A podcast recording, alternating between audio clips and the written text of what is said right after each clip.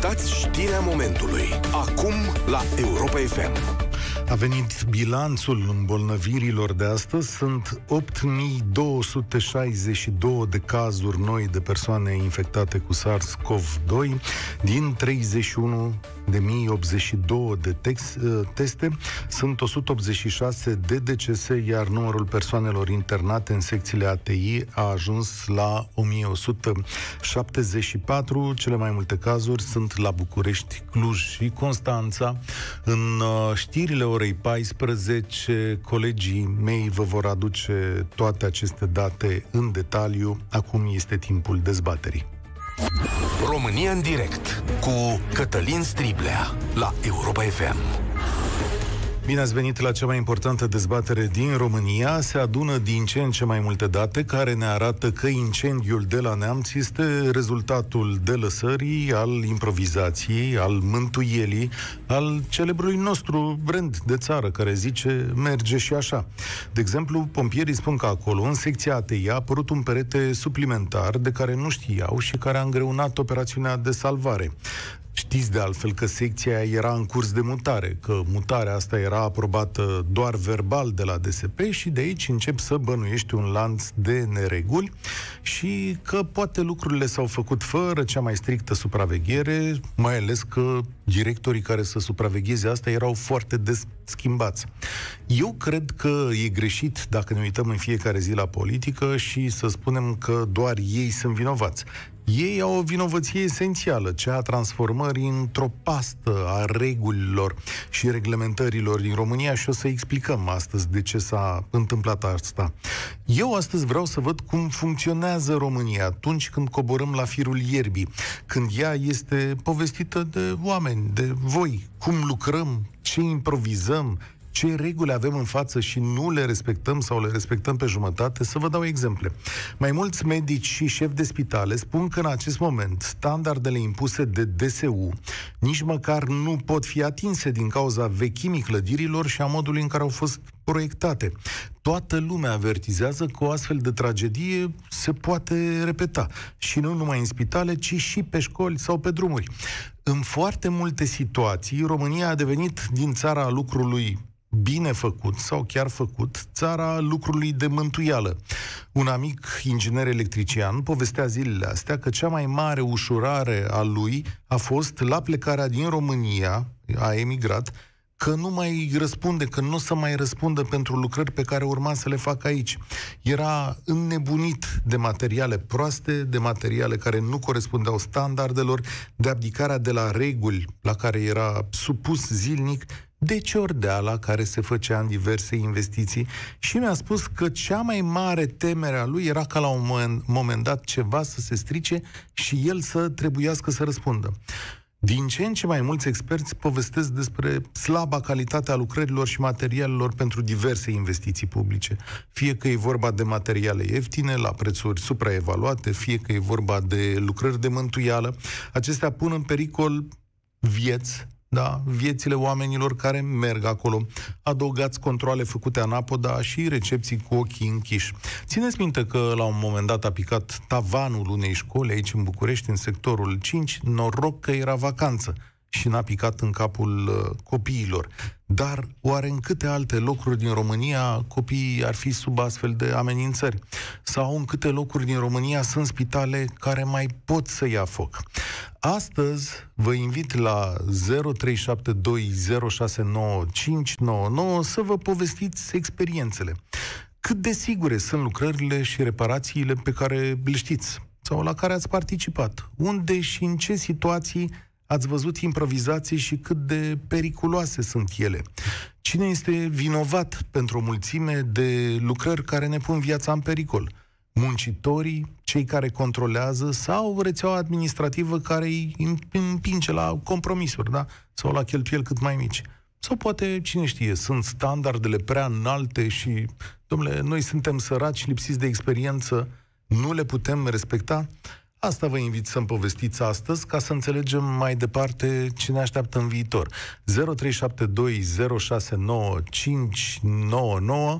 Cred că primul care vorbește este Adi.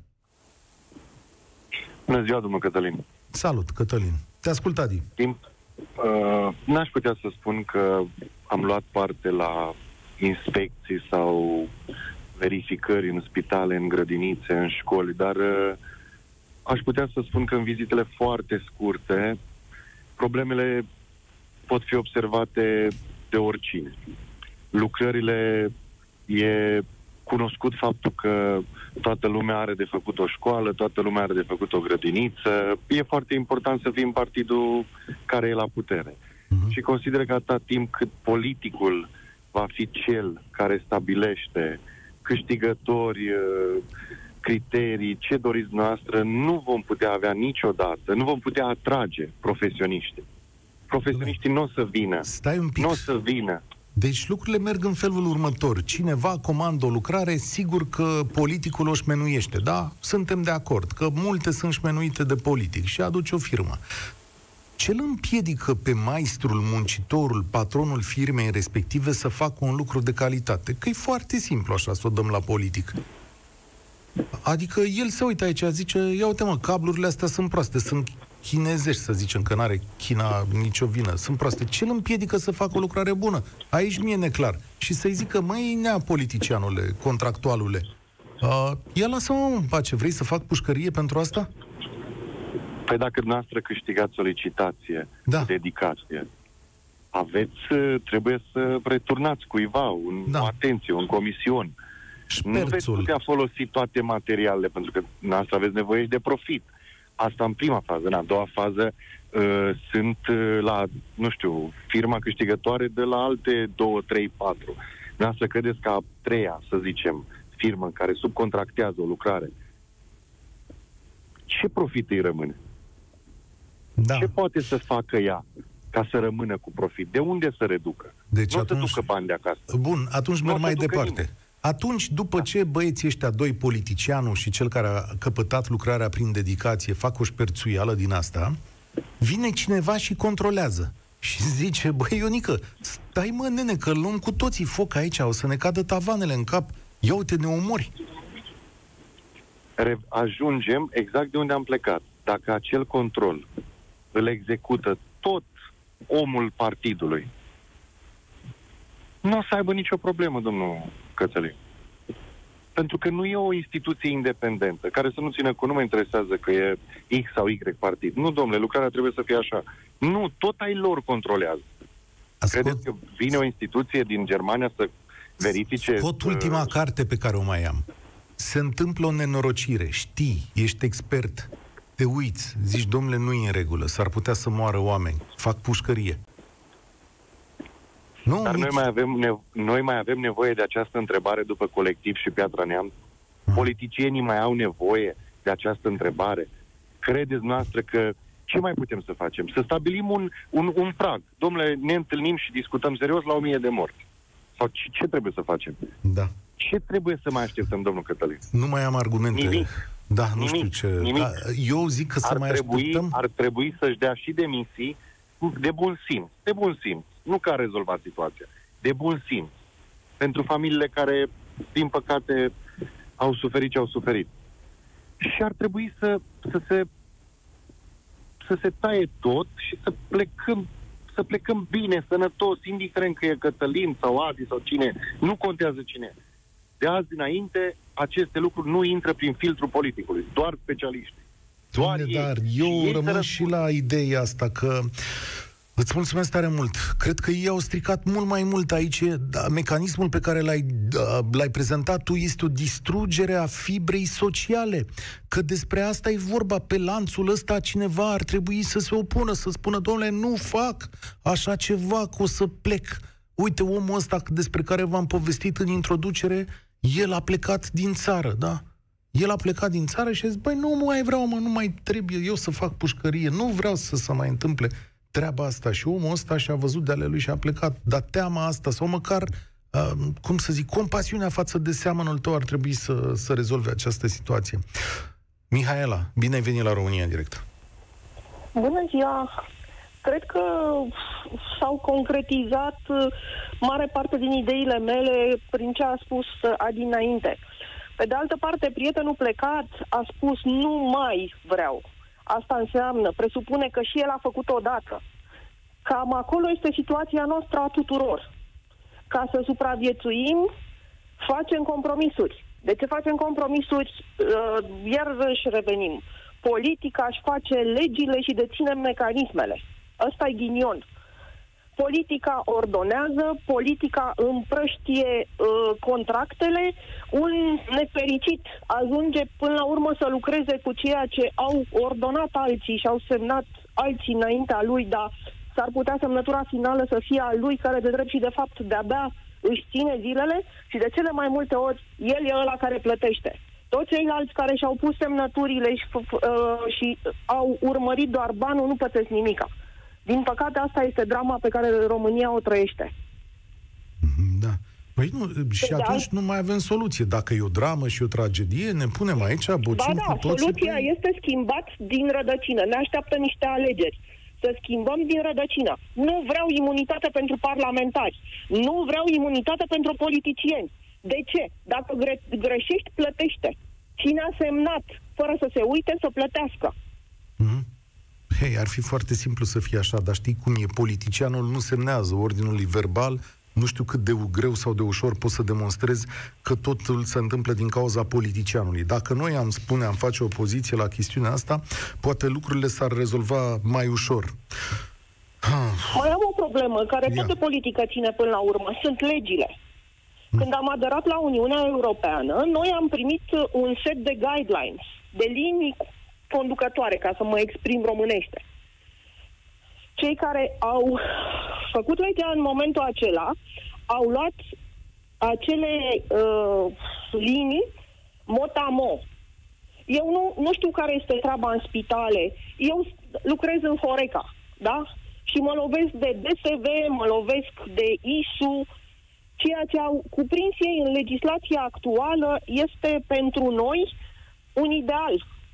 Avem la dispoziție clădiri vechi, avem la dispoziție un, o bază materială care, cu, din care vrem să facem tot ce se poate. Nu Adică- vrem să riscăm nimic. Tu, la locul tău de muncă, nu poți să respecti standardele astea de le țintește ISU? Nu pot. Nici dacă ai băga Nu mulți pot. bani? Poftim? Nici dacă ai băga mulți bani? Nu pot nici măcar dacă aș băga mulți bani, fiindcă unele dintre ele sunt ilogice. Mhm. Am înțeles. Deci oamenii s-au acoperit de hârtii, ți-au dat ție o sarcină greu de atins. Și tu ai o instituție de asta, să zic așa, Horeca pe care scrie aici, intrați pe răspunderea dumneavoastră cum era după colectiv? Adică Nu, nu chiar așa. Mă obligă să fac mai mult decât se poate.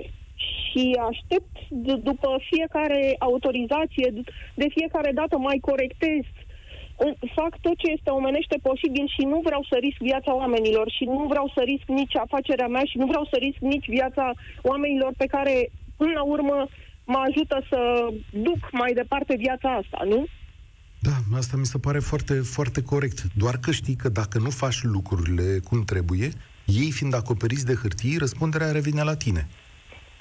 cum trebuie, trebuie să aibă logică. Cum trebuie, trebuie să fie posibil. O parte din legile pe care ISU le implementează sunt pentru o construcție nouă. Nu poți adapta o construcție de la 1900 pentru ce vor ei. Da? Tu, lucrând în mediul respectiv, tu îți adaptezi tot ce poți. Și nu numai așa. Ai grijă ca totul să fie corect. Deci nu vrei să-ți riști. Până la urmă îți riști viața ta, fiindcă tu stai acolo cu toți, oam- cu toți oamenii ăia. Îți mulțumesc, Mihaela. De fapt, asta este chestiunea. Trebuie să muncești astfel încât să fie sigur pentru copilul tău. Trebuie să faci lucrurile de asemenea natură încât să fii sigur că o să scapi de vi- cu viață de acolo. Nu e de ajuns să faci doar un câștig fizic. Dar fiți atenți, Sorin Popa, inginer specializat în aparatură medicală, spunea la Digi24, de multe ori se fac achiziții de echipamente foarte performante, știți că statul e foarte bun la asta, care sunt montate în sisteme de alimentare electrice vechi, care nu respectă nicio normă.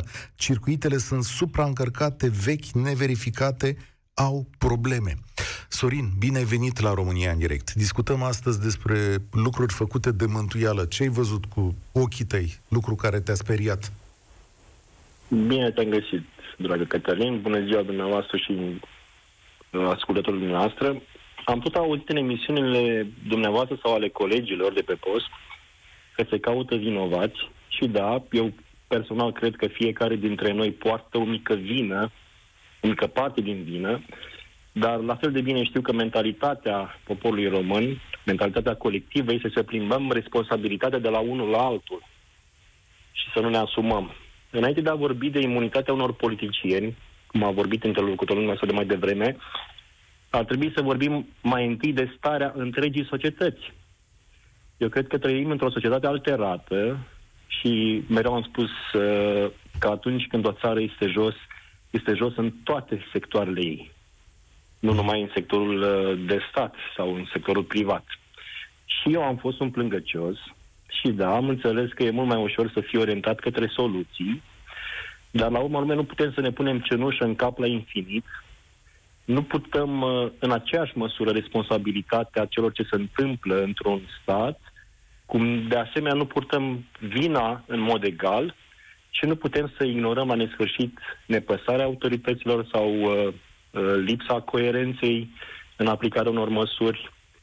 Pe mine colectivul m-a prins în activitatea antreprenorială, în alimentație publică.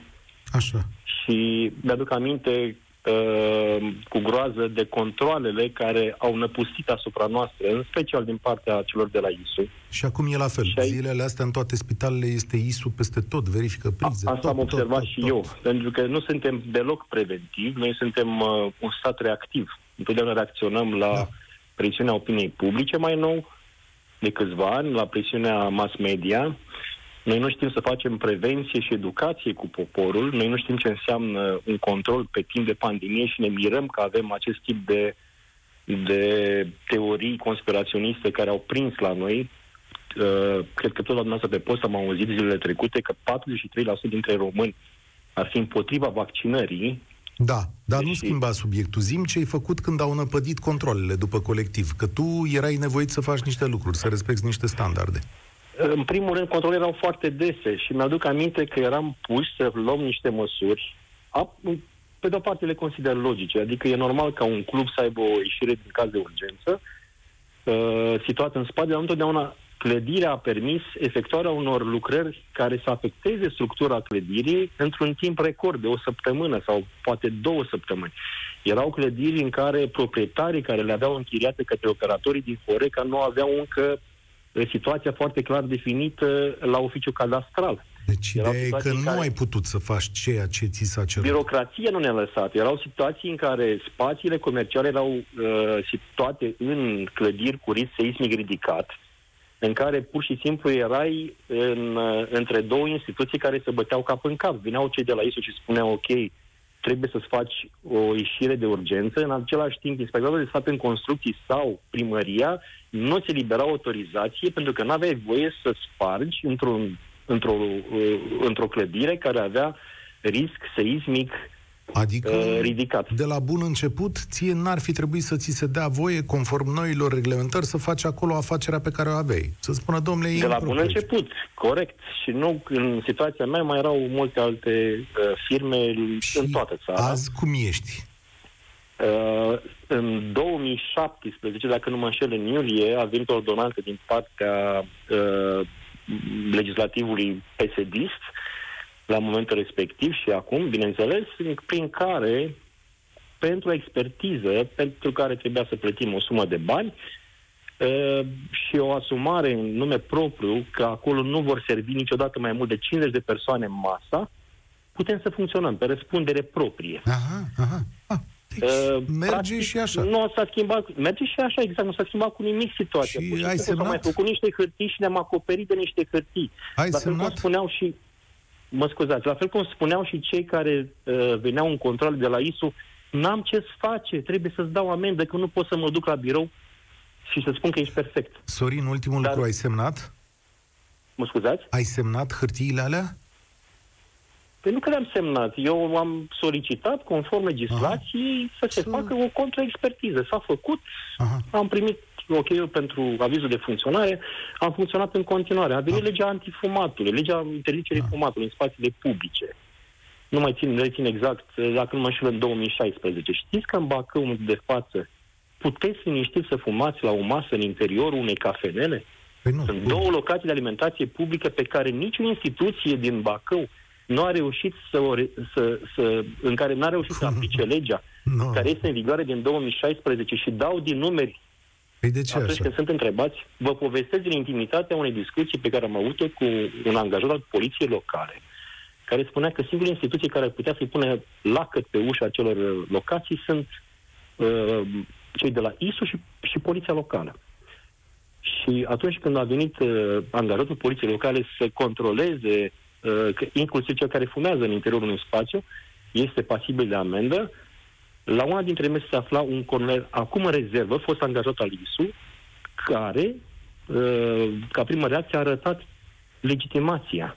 Deci dacă instituțiile care sunt însărcinate și abilitate să, să implementeze niște legi nu o fac, ce pretenție să avem la ceilalți, la omul de rând, Foarte la bună privat? observație. Îți mulțumesc. Cu câțiva ani în urmă, Vladimir Găitan, care tocmai s-a stins, a dat un interviu la Profesioniștii, emisiunea Eugeniei Vodă de la TVR. Și a spus că, printre altele, în lunga sa activitate, a fost directorul Teatrului Notara. Un an de zile. Da, de ce numai un an de zile, domnule Găitan, întreabă Eugenia Vodă? Păi știți, doamnă, m-am speriat. Păi cum v-a speriat? Clădirea în care funcționează teatrul stă să pice, zice domnul Găitan la data respectivă. Acolo e un pericol de cutremur, e o nenorocire. Și m-am dus la primărie și am zis, domnule, uitați, avem un proiect, hai să facem clădirea asta, că aici în fiecare seară vin 600 de oameni. Și am zis, m-am dus odată, m-am dus de două ori, nu se întâmpla nimic. Și ajung odată la un domn director și el îmi spune, haideți să mai facem un proiect. Păi avem unul deja, după el putem să facem tot ce e nevoie aici. Și domnul Găitan spune, domnule, am primit o replică în felul următor. Domnule, dar dumneata, n-ai și tu, n-ai ceva de zugrăvit acasă? Nu înțelegi că trebuie să mai facem un proiect? Și atunci m-am speriat, doamna Vodă, zice Vladimir Găitan. Și am plecat de la conducerea teatrului. Nu mi-a mai trebuit, pentru că eu am crezut că asta e o poveste. Nu mi-am dat seama că, într-adevăr, în realitate, cine-i șef pe acolo trebuie să-și împingă lucrurile astea. Cam așa funcționează. Dar oare- oare în câte locuri din astea o mai fi în pericol? Lavinia, bine ai venit la România în direct. Bine v-am găsit. Azi vorbim despre lucruri făcute de mântuială și care ne pun viața în pericol. Ce ne povestești tu? Da, deci două aspecte vreau să subliniez. În primul rând, dacă legile sunt bine făcute, statul trebuie să și le implementeze în primul rând în propriile instituții. Arată-ne că tu poți să le respecti legile care le impui și atunci vom face și noi, nu? Pe principiul model. Ce se Adică, întâmplă în spital? Ei, în primul rând, ei încasează atâția bani, ne producând nimic, noi le dăm. Fiecare. Să vedem că ei le fac bine. Și atunci vo- îi vom lua de model. Dacă intri într-un spital și îți place cum arată, la fel îți faci și tu firma, nu? da, aici în România e invers. Firmele la privat arată mai bine decât la stat. Nu? Și asta și asta nu e normal. În apărarea domnului de dinainte, domnului Sorin, normal că tu, în primul rând, ca antreprenor și ca angajat, îți asiguri venitul tău. Și și așa veniturile sunt cum sunt și omul nu-și permite două concedii pe an, nu își permite să aibă în casă poate un standard bun, dar avem locuințe mici, oameni prost plătiți și atunci tu ce faci? Și așa ai puțin bani de investiții și tu trebuie să respecti. Ai ISU, ai șiru, da, ai analize de risc pe care trebuie să le faci pentru poliție. Nu vreau să vă spun că pentru un simplu compresor trebuie să plătești la șir 1000 de lei pe lună dacă ai, ca și firmă. Adică Dar tu te ce, cheltuieli. ce lucrezi? Povestește-ne care e situația. Că tu ești un antreprenor, eu așa deduc. Și ești asaltată de controle inutile, dar lucrurile sunt în regulă la tine? Încercăm tot timpul să le facem. Problema de care ne legăm mereu este faptul că autoritățile nu au și un caracter consultativ înainte de a veni în control. Deci normal ar fi să dai un telefon la ISU a, sau la ICIR sau la SSM să le spui, domnule, haide te rog frumos la mine și spunem ce nu e bine. Și să-ți dea un termen de șase luni la ceva realizabil. Adică să poți, nu să vină peste o lună, să vină în control și să spună trebuie să dau amendă. Așa se întâmplă la noi. Vin direct și spun, vin să dau amendă. Și și dacă vine în control și poate îți dă măsură, implementează asta, asta, asta, trebuie să faci în două săptămâni. Condițiile în care tu și așa muncești pe bani puțin și așa profiturile sunt cum sunt, Dacă vrei să-ți menții afacerea în România, orice business ai trebuie să renuiești echipamente, structură, tot. Ca să rămâi cu banii ăia și la o perioadă de șapte ani să-ți renuiești o parte din business, să reinvestești, nu, efectiv, nu adică... e posibil dacă respecti toate lucrurile. Vrei să spui că avem standarde prea înalte pentru cât de săraci suntem? avem standarde foarte înalte și nu avem cale de mijloc. Le punem pe hârtie, dar nu Ei, le optimizăm. Uite, calea de mijloc duce la nenorociri. Asta vor să spună hârtiile astea. Nu. Nu e ce vedeți noastră, nu este cale de mijloc. Hmm. Sunt extremele în care nu e nimic a implementat, da? Și, de exemplu, managerul de la spital. Dacă în momentul în care el adapta situația, a chemat pe cineva de la ISUS, trebuie să ne adaptăm haideți, vă rog frumos, nu știu dacă au, n-au personal asta, chiar nu știu. Dacă venea cineva și spune, haide că trebuie să mutăm uh, toată secția altundeva, ajută-ne să o facem sau cum să o facem bine și venea cineva acolo, era altceva.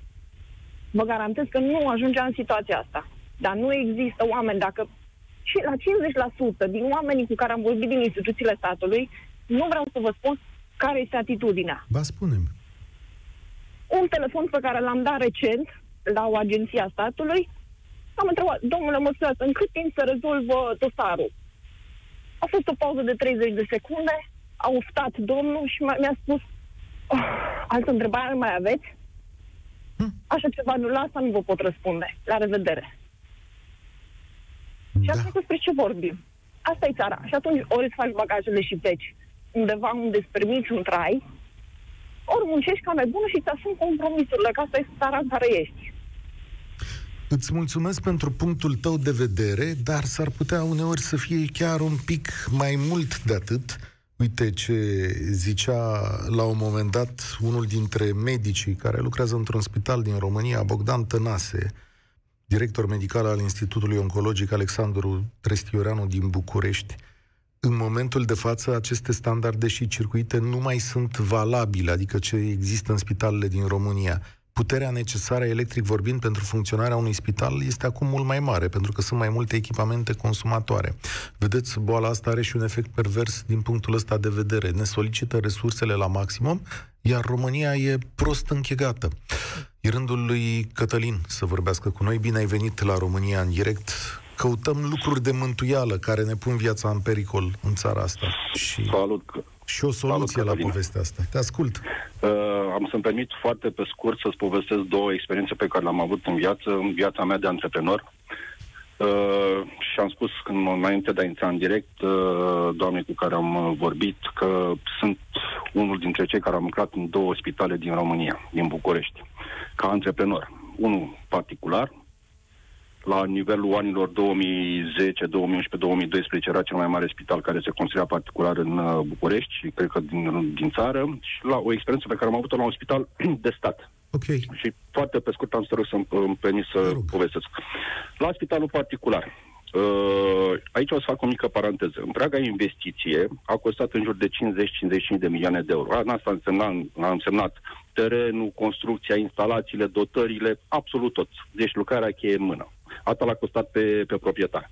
Și spunea doamna Fira acum câțiva ani de zile că ea vrea să facă nu știu ce spital și va costa 2 miliarde. Spitalul de... din București realizat avea, are o suprafață de circa 20.000 de metri pătrați, are șapte etaje plus etajul tehnic, mă rog. În spitalul respectiv, cred că s-au băgat cele mai bune materiale care se puteau băga. În cel particular? De, în cel particular. Uh-huh. Și am să vă dau niște exemple. Deci numai instalațiile de încălzire erau făcute în patru sisteme diferite, în așa fel încât spitalul să nu rămână niciodată fără că, uh, încălzire. La fel și instalațiile de frig. Avea stație proprie de epurare a apelor. Nu intru în foarte multe detalii tehnice. S-au făcut toate sistemele de protecție și de prevenție și de, uh, la incendiu plecând de la senzor de, fum, de sfumare, camere albe și așa mai departe. Uh, spitalul uh, funcționează absolut perfect și acum și din câte știu eu și tu ai fost la un dat uh, clientul acestui spital, când intri în el zici că intri într-un muzeu cu tablouri pe pereți, e frumos uh-huh. și e în, Bugri- e în Buricul Bucureștiului. Uh, celălalt exemplu, care este de data asta negativ, se întâmplă undeva prin anul 2017. La intervenția unui fost coleg de de facultate, m-am dus și am făcut cunoștință cu antreprenorul general care realiza o parte din instalațiile din cel mai mare spital din București. Uh-huh. Uh, am făcut oferta, a fost acceptată și am început să lucrez. Deci acolo am început să lucrez undeva luna august. După prima lună de uh, execuție a lucrării, aveam deja muncitori, am dus o mulțime de materiale pe șantier. Uh, am dat situația de plată. Situația de plată în construcție, pentru cine se, uh, se pricepe, știe foarte bine că reprezintă uh, cumulul executării uh, uh, lucrărilor respective pe luna precedentă. Când s-a verificat uh, situația de plată, mi-a tăiat jumătate din ea.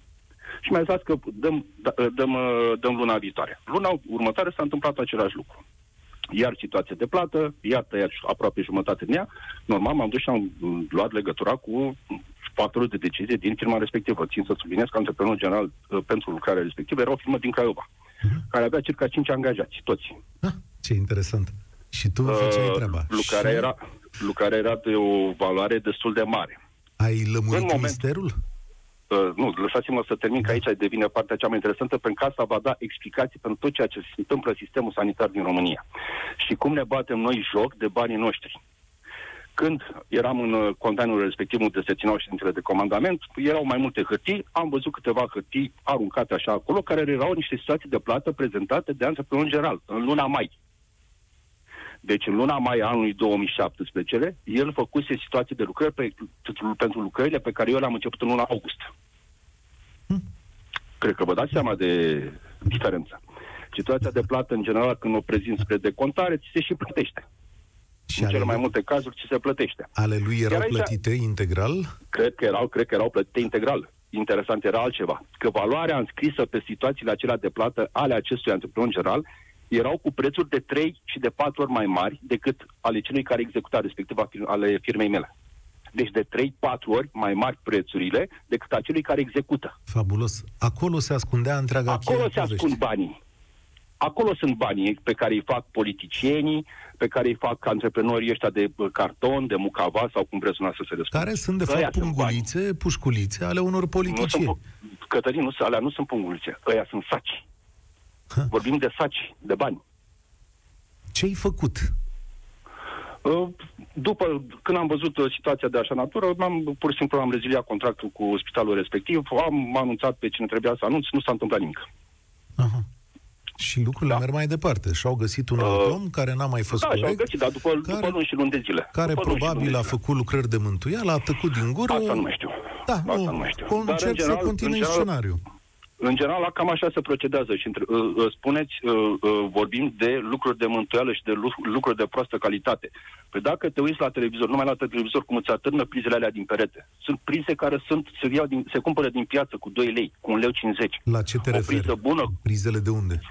Vorbim din spitalele, da, din spitale. imagine pe care le tot vedem la televizor cu uh, prize care atârnă din perete, care nu sunt prinse în perete. Se știe foarte bine cum scurt circuit apare în momentul când contactul nu este perfect etanș da? Este mhm. suficient ca acel contact electric să nu fie perfect și atunci poate să apară un curent de scurcircuit, acea scânteie, care poate să aprindă un spital, o mhm. biserică, o casă, orice. Da. Vedeți, pe asta vorbim. Vorbim de lucruri proaste care se cumpără în, din piață, tocmai ca să facă acele economii. Da? Și de aici apar toate nenorcile astea și plecăm mai departe la cei care trebuie să, să controleze. Vă mai dau un exemplu de la spitalul particular. Pe măsură ce desfășuram uh, lucrările acolo, ne-am dat seama că pe partea de apă a fost greșit, a fost, au fost puncte slabe ale proiectului, să zic așa, dar care ele au fost corectate. Uh, proprietarul și cel care, uh, beneficiarul, și-a dat seama de greșeală, i-am explicat, și-a dat seama de greșeală și au apărut niște lucruri suplimentare. În așa fel încât, ca să schimb, un, să repar o baterie la, la un lavoar, eu ar fi trebuit prin proiect să opresc abandon întreg spitalul. Și atunci am luat decizia să pun pe fiecare coloană și pe fiecare distribuție orizontală să punem robineți. S-au montat sute, mii de robineți. Și oamenii și-au făcut, proiect. oamenii și-au făcut treaba. Îți mulțumesc. Și oamenii și-au făcut treaba. Îți mulțumesc, povestea ta a fost extraordinară, ne lămurește aproape complet. Vă propun să continuăm ediția de astăzi uh, și după ora două, ca și ieri, pentru că lumea sună în continuare și mărturiile voastre sunt importante. O să le ascultăm mai departe și după știrile orei 14, pentru că Asta e, de fapt, România reală și trebuie să o admitem și să o recunoaștem, să o vedem exact așa cum e. Cred că acum mai este cu noi pe linie Alexandru. Salut, Alexandru! Da. Salut, Cătălin. Mulțumesc pentru oportunitatea de a vorbi. Uh, am să fiu scurt. Uh, eu lucrez în... Am lucrat, de fapt, ca inginer de aparatură medicală aproximativ 3 ani de zile. Sunt cu totul de acord uh, cu ce a zis mai înainte uh, Sorin Popa, cred că se numea inginerul de aparatură medicală, și de vreo 10 ani de zile mă ocup de domeniul eficienței energetice și lucrez atât pe, am clienți și uh, din domeniul privat cât și din domeniul public. Uh, ce vreau să spun, în primul și în primul rând, nu o să repet ceea ce au zis antevorbitorii mei, uh, ci vreau să punctez niște lucruri foarte importante. În primul și în primul rând, uh, uh, sunt foarte rare uh, situațiile în care se apelează la specialiști, deoarece specialiștii costă. Uh, un alt aspect foarte, foarte important, cam în tot ce înseamnă instituții publice, nu există specialiști pe parte tehnică. Despre ce vorbim? Deci nu avem ingineri pe parte electrică.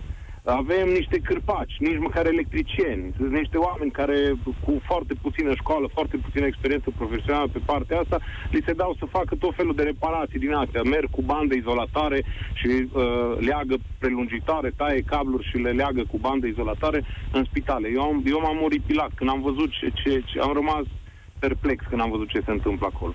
Și la fel se întâmplă în, în aproape toate instituțiile publice, în primării, în școli, în, uh, în spitale, în creșe, în, în dispensare. Nu există specialiști, nu, nu este cine să facă parte de caiete de sarcini. Dar lor Dacă nu... vă spun că... Da, zi.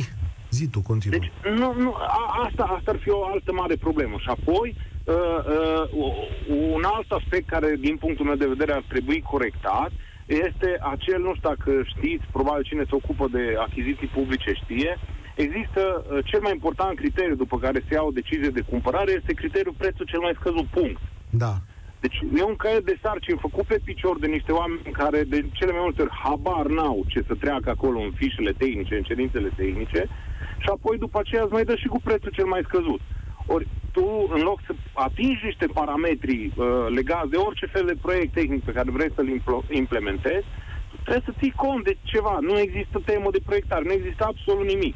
Deci asta ar fi marile, marile probleme care ar trebui rezolvate. Alexandru... După aceea, uh, există o, numai o idee, mai am o frază. Există o legislație cu privire la clădirile publice, uh, legea 372, mi se pare, care spune că toate clădirile nou construite care țin de domeniul public sau renovate major trebuie să fie după criterii ANZEB, adică cu consumuri energetice aproape zero. Eu am văzut proiect acum de primărie nouă care nu ține cont de absolut deloc de ce scrie acolo. Deci e făcut așa, să fie E făcut. fascinant ce ne povestești. Dacă poți, te invit și după ora două, după știrile de la două, pentru că am să-ți adresez câteva întrebări, și ție și lui Gheorghe, care este deja pe linie, și puteți suna în continuare la 0372069599,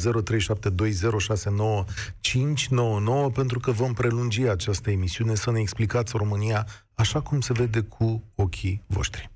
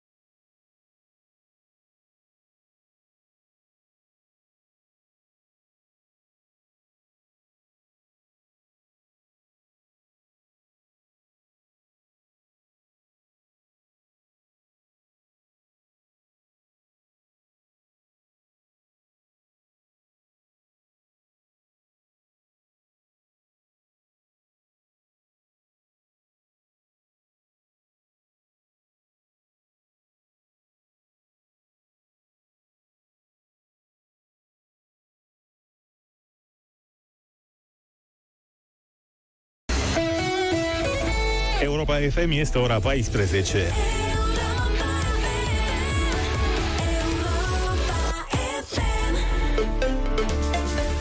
Mihai Bucureșteanu ne aduce știrile Europa FM. Bine ai venit! Bună ziua, bine v-am găsit la știri. Datele meteo pentru început la noapte va ploua în sudul, estul și parțial în centrul țării. La munte, precipitațiile vor fi mixte. Temperaturile minime vor fi cuprinse între 1 grad și 9 grade. Mâine va ploua în sud și est. În restul țării, cerul va fi temporar noros. La munte vor fi și mâine precipitații mixte. Temperaturile maxime se vor încadra între 4 grade în Moldova și 14 în Oltenia. Peste 8.000 de noi cazuri COVID-19 s-au înregistrat de ieri până azi, iar județul Sibiu a ajuns la 9 îmbolnăviri la mii de locuitori. În ultimele 24 de ore, 186 de oameni infectați cu noul coronavirus au murit din cauza complicațiilor, iar aproape 1200 sunt internați acum în secțiile de terapie intensivă. Lucia Ciocârlie Haranguș. Cele mai multe cazuri noi de coronavirus au fost confirmate în București, peste 1000, Cluj 606 și Constanța 422. Județul Sibiu ajunge la o incidență de 9, în timp ce în Cluj se înregistrează 7,42 de cazuri la 1000 de locuitori, iar județul Ilfov atinge 6,9 rata de răspândire. 186 de oameni au murit din cauza infecției cu noul coronavirus, patru dintre ei nu sufereau de o altă boală, spun autoritățile, iar 1174 sunt internate în secțiile ATI din întreaga țară. Așadar, județul Ilfov se apropie de șapte cazuri la mii de locuitori. Cele mai afectate localități din județ sunt Berceni și Clinceni, a spus la Europa FM prefectul de Ilfov, Daniel Zamfir. Uh, incidența peste medie și mai ridicată din toate punctele de vedere este, uh, la, o avem la Berceni și la Clinceni, sunt cele mai ridicate. 10,1 la Berceni și la Clinceni avem 10.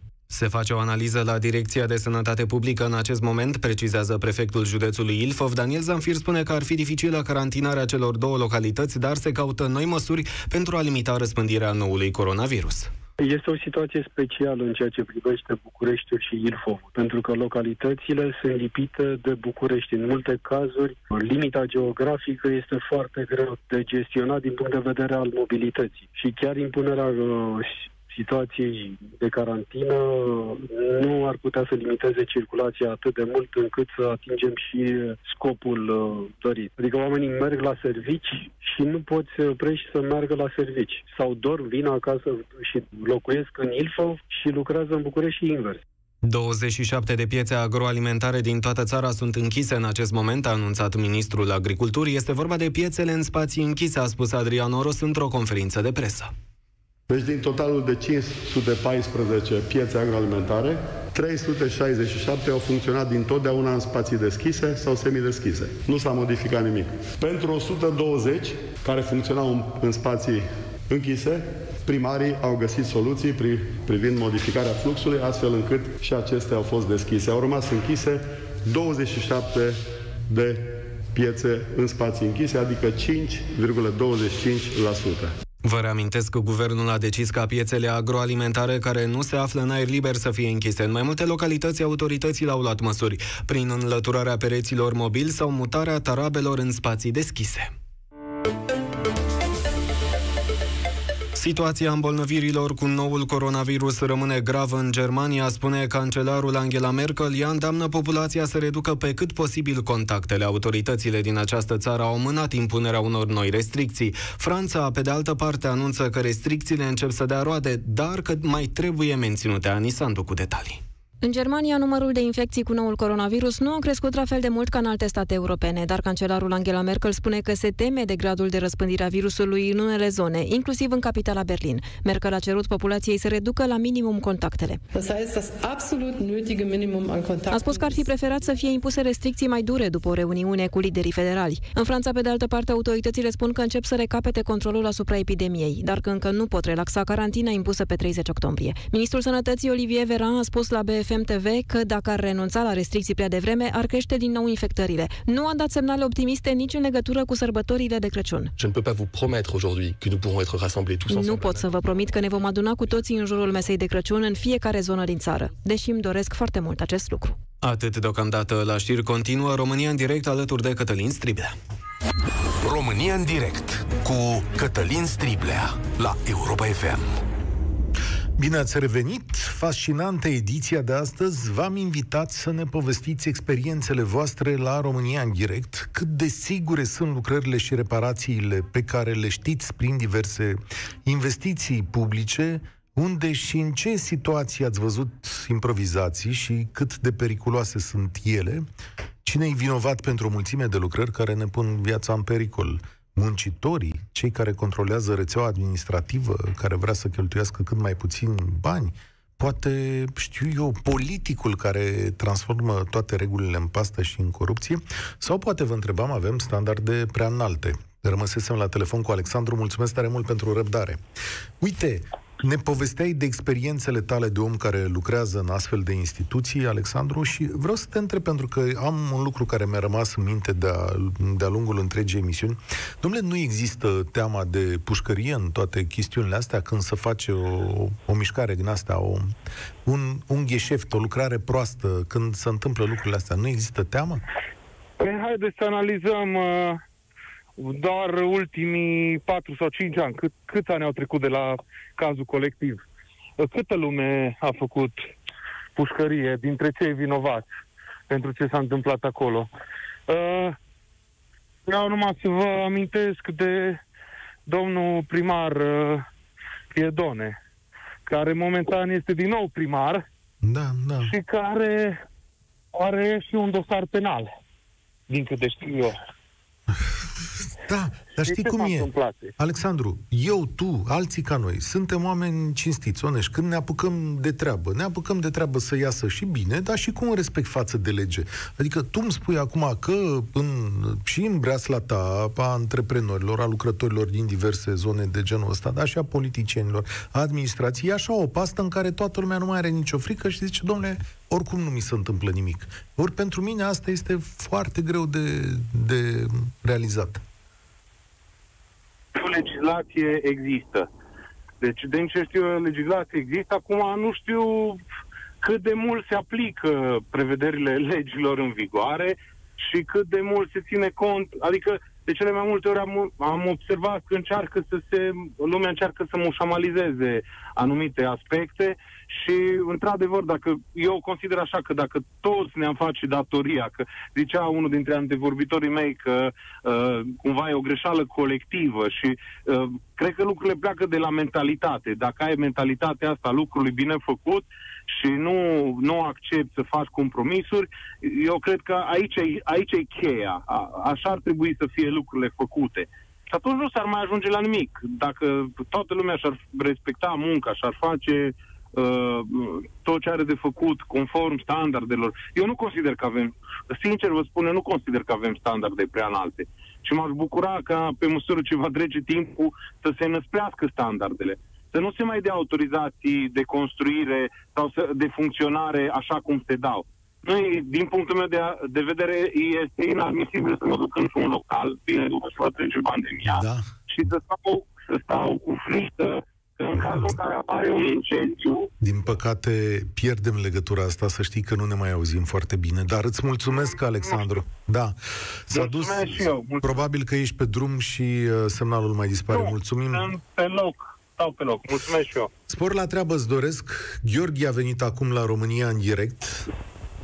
Salutare! Alo. Care e lucrul care te îngrozește, Gheorghe? Astăzi căutăm experiențele fiecăruia. Păi, experiențe am, am lucrat ca inginer constructor la o firmă care a realizat uh, mai multe lucrări pe, pe un spital, printre care și o terapie intensivă pediatrică, cu care de altfel s-a și început lucrarea. Uh, au mers foarte bine lucrările, mm, materiale de calitate, numai că s-a constatat că se se depășește bugetul care Așa. a fost licitat. Toate pleacă de la licitație unde un antevorbitor a spus că se ia prețul cel mai bun. Pentru a câștiga o licitație, dai prețul cel mai de jos. După aceea stai să te gândești de unde scoți.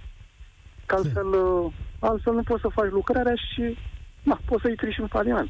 Bun. Și atunci s-a ajuns la depășirea bugetului. Ce a urmat? S-a depășit. A urmat un al doilea etaj care s-a făcut mult, mult, mult mai prost. Nu a fost cu terapie, dar chiar și așa.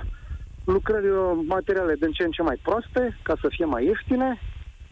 Uh, și am constatat că din momentul ăla am început să fiu eu pus să semnez toate tot ce semna, procese verbale, m, recepții, absolut tot trebuia să le semnez eu. Și în momentul ăla am spus stop, mi-am dat demisia și am plecat. Am înțeles. Deci s-a găsit tacarul pe un. Ia uite. Da. Îl avem pe Uite, băiatul vedeți? ăsta aici. Ia semnează Gheorghe tu aici. Exact, exact. Și uh, alături de mine, următorul vinovat este, era cel uh, angajatul spitalului sau autorității respective, care se numește diriginte de șantier, care trebuie să-ți verifice lucrurile, calitatea lucrărilor, uh, calitatea materialelor. El era un om onest ca tine sau... Uh... Uh, era un om onest care, în momentul în care a văzut ce se întâmplă, că era împins de la spate și el să semneze din partea cealaltă, uh, a făcut presiuni și s-a mai angajat un inginer la spitalul respectiv care să semneze. Și omul ăla? Și omul ăla a semnat. Incredibil. Dar, uh, scuză, ce ați făcut acolo era periculos sau doar prost? Uh, și uh, prost făcut uh, și oarecum periculos că dacă nu mai folosești, spre exemplu, în partea electrică, nu folosești conductor de calitate, poți să ia foc. Am înțeles. Uh, ți-ai dat demisia, acum Mi-am bun, dat ți-ai demisia găsit. în secunda 2 și am plecat. Am înțeles. Ce faci Pentru astăzi? că- Astăzi Lucrez uh, în, tot în domeniul construcțiilor la o firmă de mentenanță, e altceva aici, are reparații. Am înțeles. Da. Pentru că acolo în construcții și cam câte, în situații din astea, de câte ori este pus un inginer constructor de-a lungul carierei? De fiecare dată. De fiecare dată. Șeful de punct de lucru este primul vinovat, indiferent ce se întâmplă. Când discutai cu șefii tăi, cu patronii, cu oamenii care te-au angajat, patroni. cum, Da, cum da, da. curgea discuția? Îi spunea, domnule, e prost, o să moară, o să... Stai, stai liniștit, stai liniștit că nu se întâmplă nimic. Stai liniștit că nu se întâmplă nimic. Deci asta, asta îți spune orice patron. Lor sigur nu se întâmplă pentru că tu semnai, în mod evident. Exact. Dacă eu semnez, cine? Cine a semnat? Păi ăla, păi eu știu noi, eu i-am dat materiale. Dar dacă el nu le-a folosit, le-a fi vândut. Fabulos. Despre asta e vorba în România. Exact, exact. Și despre asta. Cred că Ieftin și prost. Ieftin și prost. în toate, sau în cele mai multe, în cele mai multe cazuri. La un moment dat o să ne trezim cu țara în cap, și, adică Piatra Neamț se va mai întâmpla. Îți mulțumesc, Gheorghe, pentru sinceritate. E enorm cât face această mărturie. De asta am și prelungit această emisiune, ca să aud mărturiile voastre. Sunt foarte importante. Noi construim o țară proastă, adică pe unde mergem acolo, se întâmplă lucruri de, de genul ăsta, lucrări proaste, avem nevoie de oameni precum Gheorghe, nu știu dacă e numele lui de adevăratele, dar oameni onești care să spună stop și să vină să spună peste tot, prieteni, uitați că se întâmplă chestiunea asta. Deci dai prețul cel mai mic, trebuie să te încadrezi în lucrare, începi să faci muncă de mântuială. Există și varianta aia la altă să fie supraevaluată. La Piatra Neamț, o concluzie a anchetei ITM este că mutarea secției ATI la etajul 2 al clădirii a fost făcută în regie proprie din decizia managerilor spitalului, doi la număr, Silviu Verzea și Lucian Micu. Adică au zis, domnule, hai să lărgim secția aia ATI, că avem foarte mulți bolnavi. Ce facem? Uite, procedăm așa. S-a făcut prost, în schimb, a fost un fel de heirup. E, mă rog, și heirupul ăsta, zice și prefectul de acolo, a dus la chestiunea asta. Spitalul a greșit că a făcut lucrările fără aprobare. Spitalul a greșit că a făcut lucrările fără aprobare. Iată că avem un răspuns. Sigur, ai semnat hârtia aiurea, asta o să se întâmple mai, mai departe. Povestea e mai lungă însă. Florin, bine ai venit la România în direct. Bine te-am găsit, Cătălin. Cum arată Uh, sper că mă experiența auzi. ta? Foarte bine. Uh, Cătălin, eu sunt uh, un mic antreprenor care lucrez în domeniul standardelor de aproape 15-17 ani. Uh, întrebarea ta, dacă sunt standardele prea înalte. Uh, nu, nu sunt prea înalte. Sunt standarde europene, sunt standarde internaționale, uh, sunt standarde relativ bine construite, zdravene, uh, mai ales în domeniul construcțiilor. Uh, problema e că sunt uh, fie interpretate greșit, fie transpuse greșit în legislație, fie interpretate cu reavoință. Uh, un exemplu de transpunere greșită. Uh, o fabrică în domeniul alimentar ANSVS-ul are ca cerință pentru respectarea normelor de igienă și protecție sanitară uh, spații cât mai bine etanșate și ușor de igienizat. În momentul când ți-ai făcut instalația electrică pe pat cabluri, pentru că ai porțiuni în care trebuie să traversezi cu ea uh, până la utilaj, și tu o faci uh, cu materiale care trebuie închise, cum trebuie și așa mai departe, cum îți cere NSVS-ul, în momentul controlului ISU ți se spune uh, nu, trebuie să demontezi totul pentru că ea trebuie ventilată. La supraîncălzire trebuie să poți să ai posibilitatea să vezi prin găuri. Păi, Când face ANSVS-ul și îți zice nu, prin găuri n-ai voie pentru că ți intră gândăcei și tu nu poți să faci dezinfecție și dezinsecție. Și uh, care e soluția la povestea asta? Nu-i pui pe cei doi uite, față în față să stea de eu vorbă? Eu fiind un consultant în așa ceva, de 17 ani de zile eu nu pot să-ți dau o soluție. Dacă tu ca om poți să dai o soluție, spune tu. N-am, deci nu știu. este caz concret al unui client de-al meu care ne scărpinăm în cap și ne întrebăm cum facem. Nu există ceva foarte, foarte, foarte scump pe lumea asta care să-i nu. rezolve problema? Nu, am că... deci nu există, vă dați seama. Eu lucrez fiind consultant pe așa ceva, uh, eu consider că nu pot fi uh, un geniu universal, uh, cum exista Mozart, care făcea și astronomie și muzică, și lucrez numai, numai cu specialiști. Deci în tot ceea ce înseamnă domeniul ISO, ISU, pardon, loc, deci pe situații de urgență, uh-huh. practic, lucrez numai cu specialiști.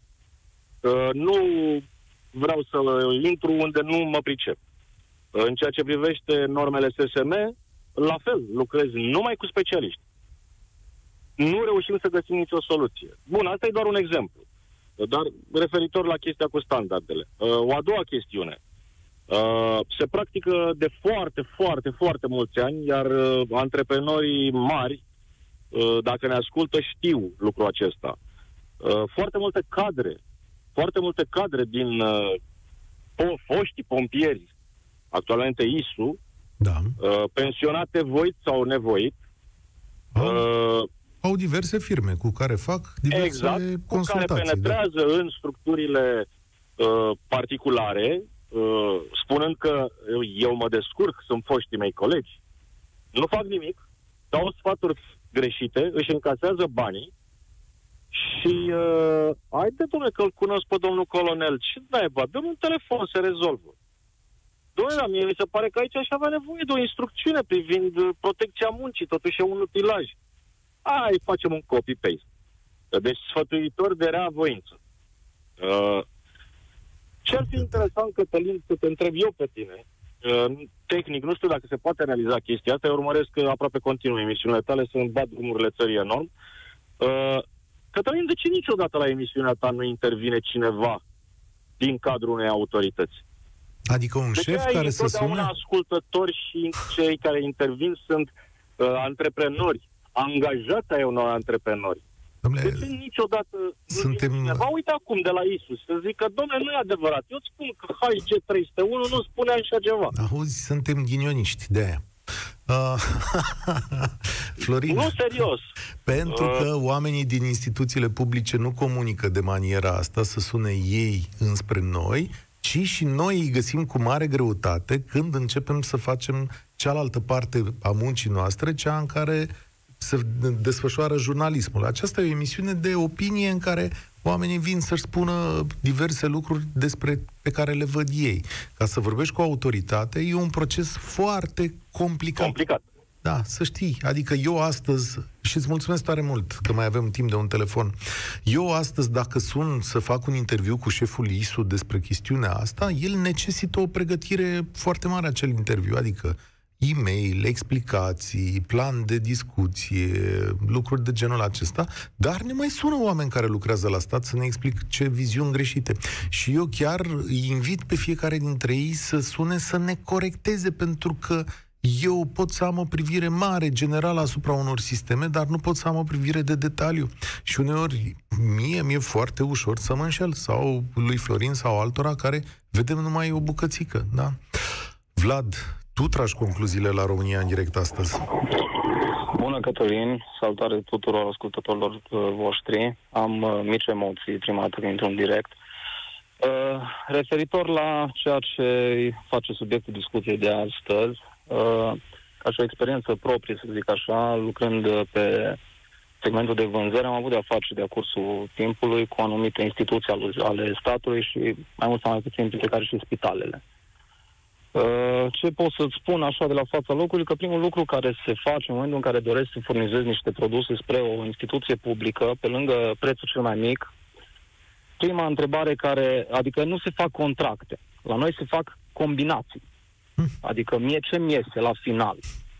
Uh, îți dau un exemplu, dacă stai să iei așa o foaie de externare de la un spital, am avut și eu uh, uh, o asemenea Uh, am intrat și eu în, uh, cu o hârtie de genul ăsta pe mână, când uh, s-a externat soția mea după ce a născut și m-am uitat un pic pe decontul de ceață și am rămas surprins cât costă o branulă la spital. Uh, deci te, te minunezi de ceea ce vezi pe, pe deconturile care se fac așa, când la urma urmei ei cumpără practic la prețul cel mai mic. Uh, în ceea ce privește uh, businessurile care se fac cu spitalele, uh, majoritatea caietelor de sarcini tind să cred că se fac mai degrabă cu dedicație. Adică sunt multe firme care nici nu pot să participe la licitație din cauza că specificațiile care se dau nu fac, adică nu sunt la standard. De când sunt ziarist am văzut zeci de astfel de cazuri despre care am vorbit în care caietul de sarcini pare că e făcut la o firmă care are contractul respectiv care, pe care îl va avea. Adică e scris acolo la firma respectivă și se întoarce caiet de sarcini cu câteva date pe care numai respectivul le poate îndeplini. Cam Corect, așa deci am văzut. Nici nu avem cum. Nici nu avem cum să participăm la licitațiile astea, indiferent ce firmă ar fi, atâta timp cât, uh, cum repet, dacă nu iese ceva, Adică ți s-a cerut în față, Vlad, hai să fim aici sinceri, că vorba aia, nu ne aude nimeni. Ți s-a spus, băi, Vlad, uite care e treaba, aș lua de la tine, mă rog, ce aparatură vinzi tu acolo. Uh, da, nu știu, tragi tu prețul ăla în jos sau vezi cum faci ca să putem să ieșim și noi la uh, Ți se spune direct cum e? Păi nu, da, ți se spune, sunt multe instituții care spun direct și sunt multe care uh, îți spun din start că nu ar rost să încerci pentru că nu, indiferent, și dacă ai venit cu prețul cel mai jos, la urma urmei tu trimiți doar o ofertă, aha, care se poate aha. altera în toate variantele. Am înțeles. Pentru, siguran, uh, pentru siguranța dar, afacerii există deja niște băieți care lucrează, care au drumul bătut. Aia, bineînțeles. Deci, evident, dacă dai o dată, poți dai de nenumărate ori la urmă urmei. Uh, vina este, cum a zis uh, domnul ministru, a tuturor. Nu neapărat a tuturor, ci mai degrabă a firmelor care agrează uh, genul ăsta de contracte. Uh, întrebarea mea pentru tine și pentru restul ascultătorilor, și cu asta vrea să și închei, caietul ăla de sarcini și odată ce s-a făcut lucrarea, cine verifică uh, documentația și uh, e cineva calificat care verifică fiecare priză și fiecare niplu făcut și fiecare pa dacă e la standard sau e pur și simplu o chestie din pix, avem 10-4, nu contează că de 1,60 sau de 1,20, 10 la număr. Și atunci trebuie să semnăm. Da. Îți mulțumesc tare mult, Vlad. De obicei există oameni care recepționează lucrurile de genul ăsta și care pun semnătura acolo. Dar, ca să încheiem rotund, ne întoarcem la primul ascultător, la Adi, care spunea, păi bine, nene, dacă ăia toți numiți de același politician care dictează și firma contractuală, și cel care îi conduce spitalul, și cel care va face controlul, nu să închidă un cerc așa rotund. Singurul lucru pe care pot să-l spun după emisiunea de astăzi este că banii ajută o perioadă, adică, domnule, poți să faci afaceri, să dai tunuri, să te îmbogățești, să furi cât nu să mai poate, dar la un moment dat, dacă lucrurile pe care le-ai făcut prost sunt de așa manieră, s-ar putea ca necazurile să se întoarcă. Nu te ajută niciun fel banii în plus pe care îi ai dacă tu ajungi tot în spitalul pe care l-ai construit prost și care în loc să te salveze îți pune viața la îndoială, ba mai mult, s-ar putea să ți-o și curme. Gândiți-vă la lucrul acesta și la faptul că avem nevoie să muncim în România ca și cum am muncit pentru copiii noștri. Și când plecați de la treaba pe care ați făcut-o, să spuneți, băi, Oare dacă ar veni copilul meu astăzi aici să fie client, să folosească lucrul ăsta, o fi bine pentru el? O fi sigur? Sunt cu inima împăcată? E tot ce pot să spun. România în direct se încheie aici. Eu sunt Cătălin Striblea. Spor la treabă tuturor. Participă la România în direct de luni până joi de la ora 13 și 15 la Europa FM.